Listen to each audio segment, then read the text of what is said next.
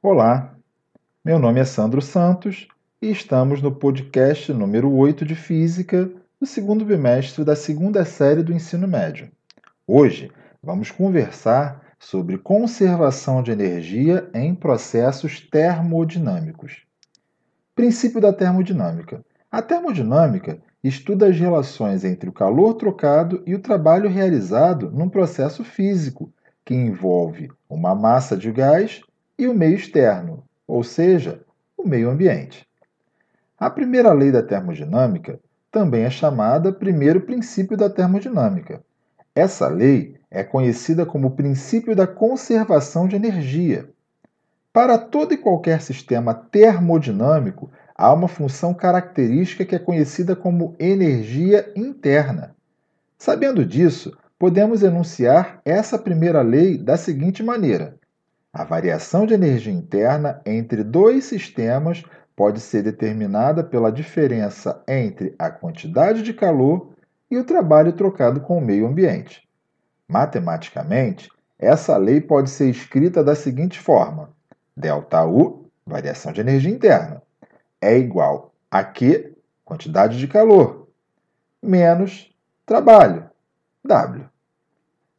Essa lei tem aplicação prática em três transformações particulares de um gás perfeito.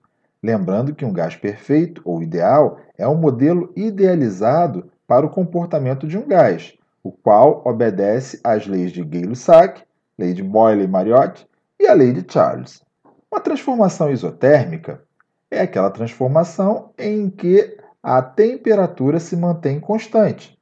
Se isso ocorre, percebemos que a variação de energia interna do gás é igual a zero, pois a energia interna inicial é igual à energia interna final. Desta forma, ΔU é igual a zero. A primeira lei da termodinâmica será então reescrita. Já que ΔU é igual a zero, podemos substituir Daí percebemos que toda a quantidade de calor será convertida para a realização de trabalho, ou seja, Q é igual a W. Numa transformação isovolumétrica, o volume permanece constante.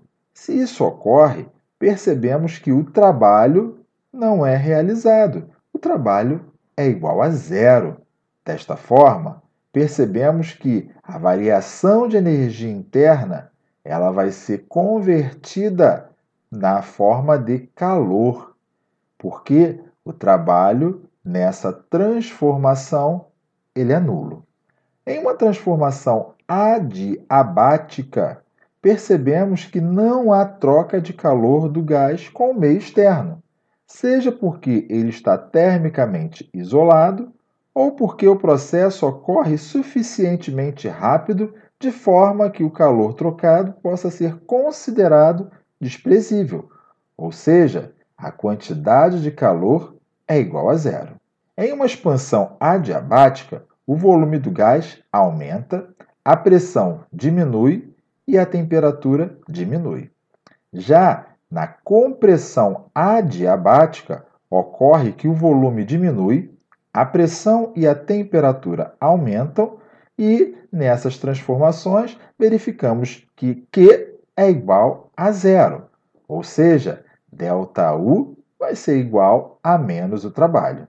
Daí então, nós podemos aplicar isso em situações do cotidiano, na transformação contínua de quantidade de calor em trabalho desde que a temperatura permaneça constante, e isso acontece em ciclos fechados, já que a temperatura inicial ela é exatamente igual à temperatura final.